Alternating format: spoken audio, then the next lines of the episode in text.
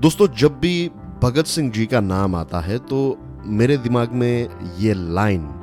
हमेशा पॉपअप होती है। To grow every day learn every day क्योंकि मुझे भगत सिंह साहब की सबसे बेस्ट क्वालिटी उनकी सबसे बेस्ट हैबिट अगर मुझे कोई पसंद है तो दैट इज़ कि वो हमेशा अपने आप को अपग्रेड करते गए। ही केप्ट लर्निंग मीन्स उनको पता था कि आज रात को मुझे फांसी दे देंगे। उनको पता था कि कुछ घंटों के बाद मुझे फांसी दे दी जाएगी। लेकिन फिर भी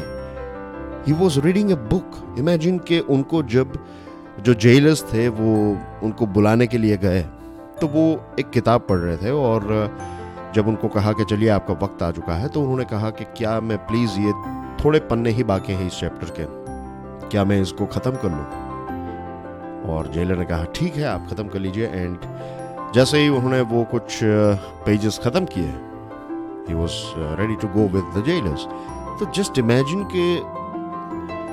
उनका कंसंट्रेशन पावर उन, उनकी जो थर्स्ट है, ज्ञान को प्राप्त करने की जो प्यास, और उनकी एक हैबिट कि ऐसे समय पर भी आप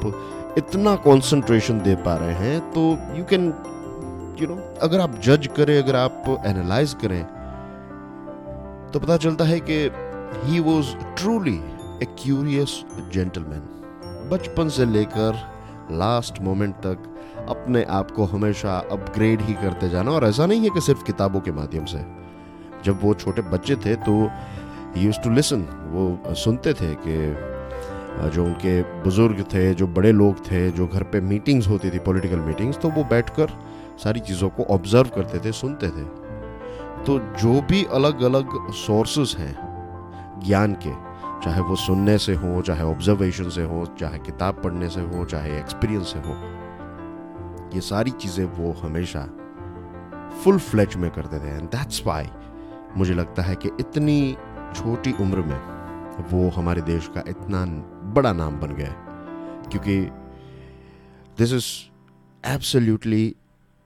राइट यही एक यूनिवर्सल ट्रूथ है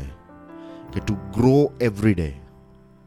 you have to learn every day जय हिंद।